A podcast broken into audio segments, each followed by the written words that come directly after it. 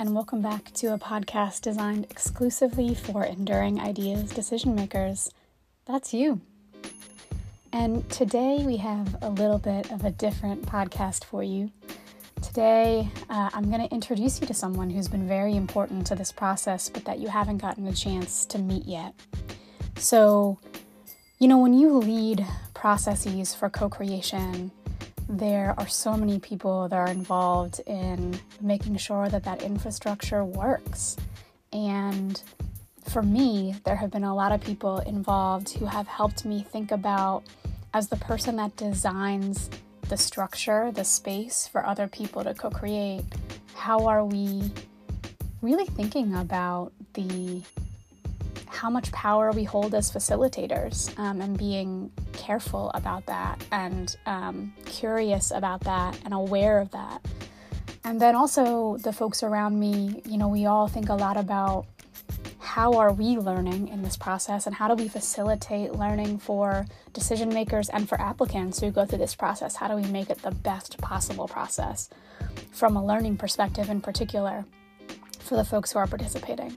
And you've met Veronica and Steph, who've been so instrumental to that. Mike, who's a decision maker, has also been incredibly instrumental to that. Um, and there's another person you haven't met yet who is Tia Morris. So, Tia is my, you know, I, have described myself as a guide. She's kind of the co guide for this process, kind of behind the scenes. And for months now, she's been helping us really think about how do we create a learning journey for all of you, all of the decision makers? How do we make sure this is a great experience for you? How do we make sure that we're really keeping tabs on um, on what and how you could be learning as you go through this process and, and taking some of the lessons from this decision making process to other aspects of your lives, whether at school or at work or in your personal lives.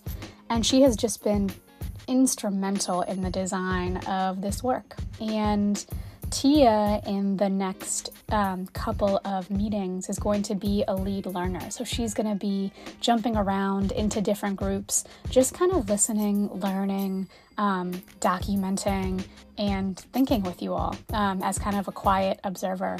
And so you're going to see her um, in some of your groups, you're going to see her in these meetings. And so I wanted to give you a chance to be introduced to her. So this podcast is going to be my short interview with Tia to explain kind of why she's part of this process, what she's hoping to learn, what she's hoping you all might learn from this process, and just why she's involved. So excited for you all to meet Tia. She is an incredible human being, as you will hear in the next 10 minutes. Um, and she also just gives some really amazing words of wisdom for what to think about as decision makers when you're engaging in this work. Okay, without further ado, I'd love to introduce Tia Morris, uh, co chair of Enduring Ideas um, for this process, and also executive director of Teach for America New York.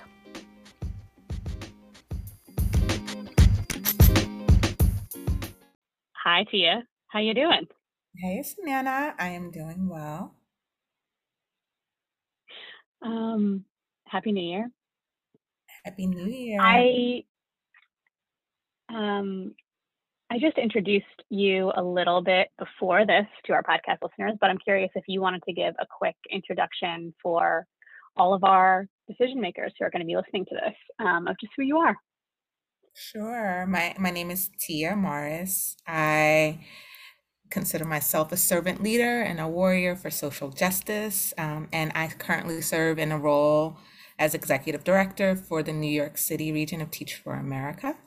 Uh, I am a Teach for America alum. I did the corps in 1998 and so I've been dedicated to teaching and education and kids and justice and equity all my life, but have been working formally in it for you know almost 25 years now. Um, and I am uh, a constant learner, so really excited to be part of this process and have the privilege to get to know the folks who are doing this really, really important, innovative, and exciting work. Thank you, Tia. And we are so excited to, to have you on board. And I'm just so thrilled to, that you're going to be introduced to all of our decision makers and our whole crew here. Um, so I'm curious, uh, that was a beautiful introduction, by the way. And I'm curious, um, you know, based on your purpose and passions and work, why get involved with Enduring Ideas? What were your kind of personal motivations? Well, I'm I'm personally motivated by I, I just personally I have an entrepreneurial spirit, uh, and mm-hmm. I believe that um, I believe that innovation can exist in an environment of fear, and so I am always interested mm-hmm. in um, in opportunities that create spaces to support uh, innovators, to support entrepreneurs, to support those who are doing great work, and and thinking about um, you know those people entities who often um, get the sort of like financial support for work I, I think that there's often untapped unseen heroes who are often unsung and so to mm. have an opportunity to be part of something that is supporting at the ground level and sharing power with those who are most proximate with issues i think is is a, is a great thing and so it's really exciting to see um, the voice of youth the voice of other leaders um, who are maybe older, um, you know, coming together to to do this work. Um, and one particular piece that stood out to me that was just the the power of young people, the power and passion in young people, the potential in young people. And when I look at so many movements, um, you look at the civil rights movement, for example. Uh, a lot of the leaders were young people. The young people mm. will will will will show us the way and so i love that this particular program focuses on the voices of young people as well and helping to shape the solutions for our communities. Thank you tia. And you know you kind of already got into this a little bit but um, decision makers are about to go into decision making like really you know debating with each other and co-creating these decisions together about these awards, uh, but few of them are grant makers in their day to day lives um, or philanthropists in their day to day lives. And so I'm curious, you know, how do you think people could pull lessons from this deliberative process into their work lives or school lives? You know, what are the lessons we can pull from this kind of deliberative process into what we do every single day? That's a great question. Um, this opportunity, being decision makers um, for um, for programs such as this, I think brings a lot of opportunity for learning and a lot of opportunity for growth. Um, there's one just the opportunity to learn from all of the fabulous organizations that we will be meeting um, and and you know reading about meeting and so there's so much good work happening there just learning from those is one one sort of set of learning and really taking any innovations ideas that we see to think about like how how do they apply or how could they apply to my own context? I think that's one piece of it. I think also the process of itself is a journey like a really beautiful journey mm. like this process of um, co-creating. I think uh, i don't see many spaces where adults and youth are working alongside each other to make decisions to create possibilities and i think that's the future of leadership you know in this country and so mm-hmm. just this experience i think could provide a model um, for how we might go about approaching our day-to-day work and so i do think that the process in, in and of itself um, with sharing voice um, alongside those whose voices are sometimes ignored and some of the decisions that that shape our communities could just be a great lesson as well for for organizations and one last thing yeah, I, one last thing yeah. i want to just add to that i don't know that the way that our society is set up um, that it always encourages or provides opportunities for young people to proactively lend their voices to decisions. And I'm mm. hoping that in addition to organizations being inspired to really re-examine how we all do our work and how we're incorporating voices that young people are inspired to lift their voices up in other contexts to lift, their voices up in some of the decision making happening and that you know adults who are running organizations or just in their general lives are inspired to really um, elicit and lift up the voices of young people as well.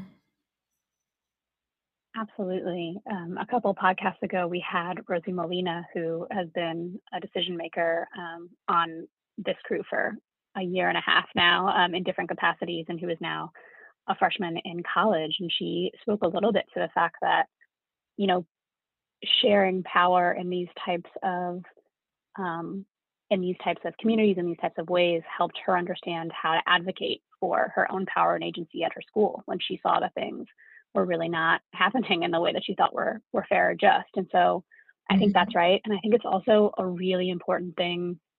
You know, I think a lot about um, having worked in education nonprofits for so many years and for so many years really not working alongside young people and how mm-hmm. much I've learned that that was a mistake and how, you know, and thinking about the amount of decisions that I had the privilege of making over and over again as a leader at education nonprofits um, and how so little of them were formed not just by young people, but just by co-creating with community members um, and folks who you know are actually doing the work. And so um, I think all the points you raised are really really important.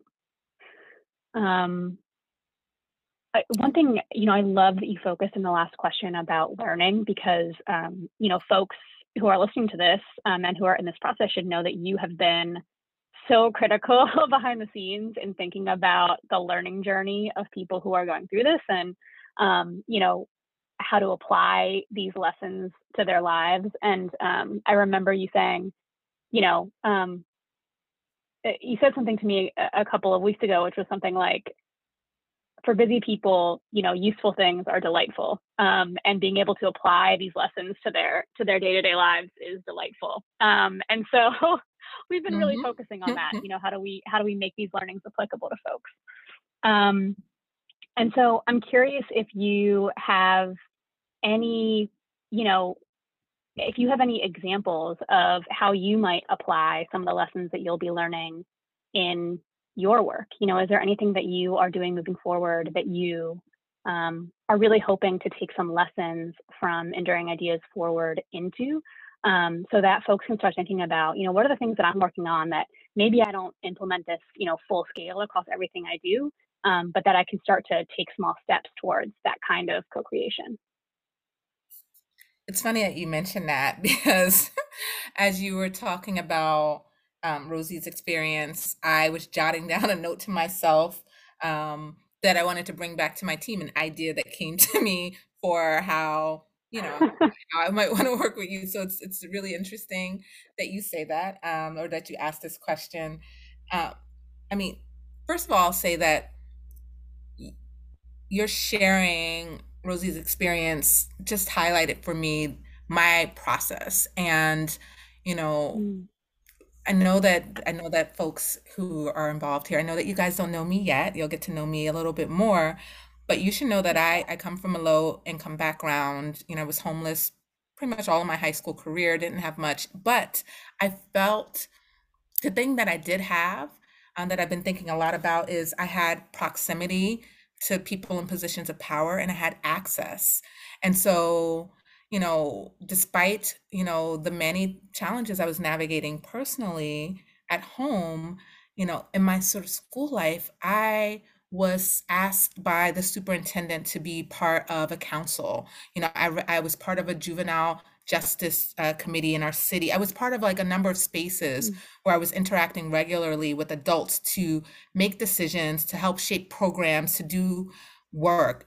And, uh, you know, this is the first time I've actually reflected on how that proximity and how those opportunities shaped where I am today. Like the leadership, like the, mm. they gave me the confidence they gave me the experience they gave me the language to be able to navigate spaces so i was a student activist in high school i was a student activist in college i did go on to help found a network of charter schools and i'm like none of those things are coincidental and so i think back to mm. like those experiences that i didn't even think were you know that big of a deal at the time and how much they've actually led to where i am today so one of the things i'm thinking about is you know, I have the privilege of of leading the largest region of Teach for America.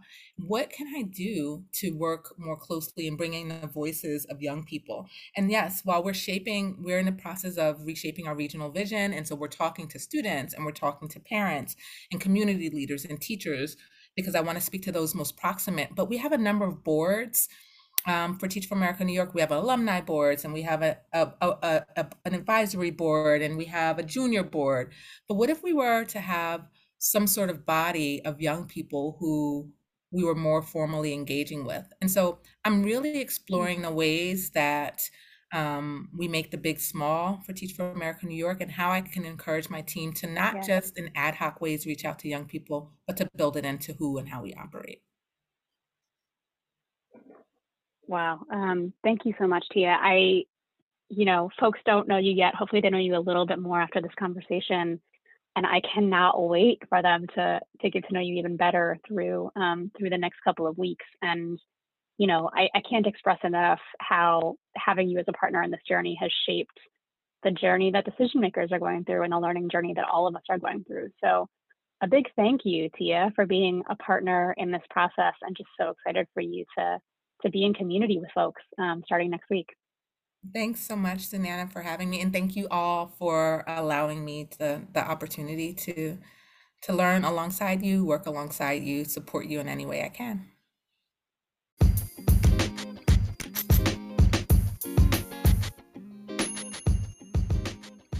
All right, there you have it. I'm hoping that you are as inspired by that conversation as I was when we had it. And I'm so glad that you got a chance to meet Tia this way and that you'll continue to get a chance to learn more from her and with her over the next couple of weeks. Very excited for this week where we really start to dig into decision making. We are really going to be debating and deliberating these different applications. Some more people that you'll meet um, are your team leads. So each small group will have a facilitator who is there to take notes and keep time. And so you'll meet them this week too as we really dive into decision making and making sure each applicant has, you know, approximately the same amount of time and um, some really good notes on your discussion. So, welcome to the first week of real decision making. We're so glad to have you all here in this process, as always. If you have any questions, you know where to find me.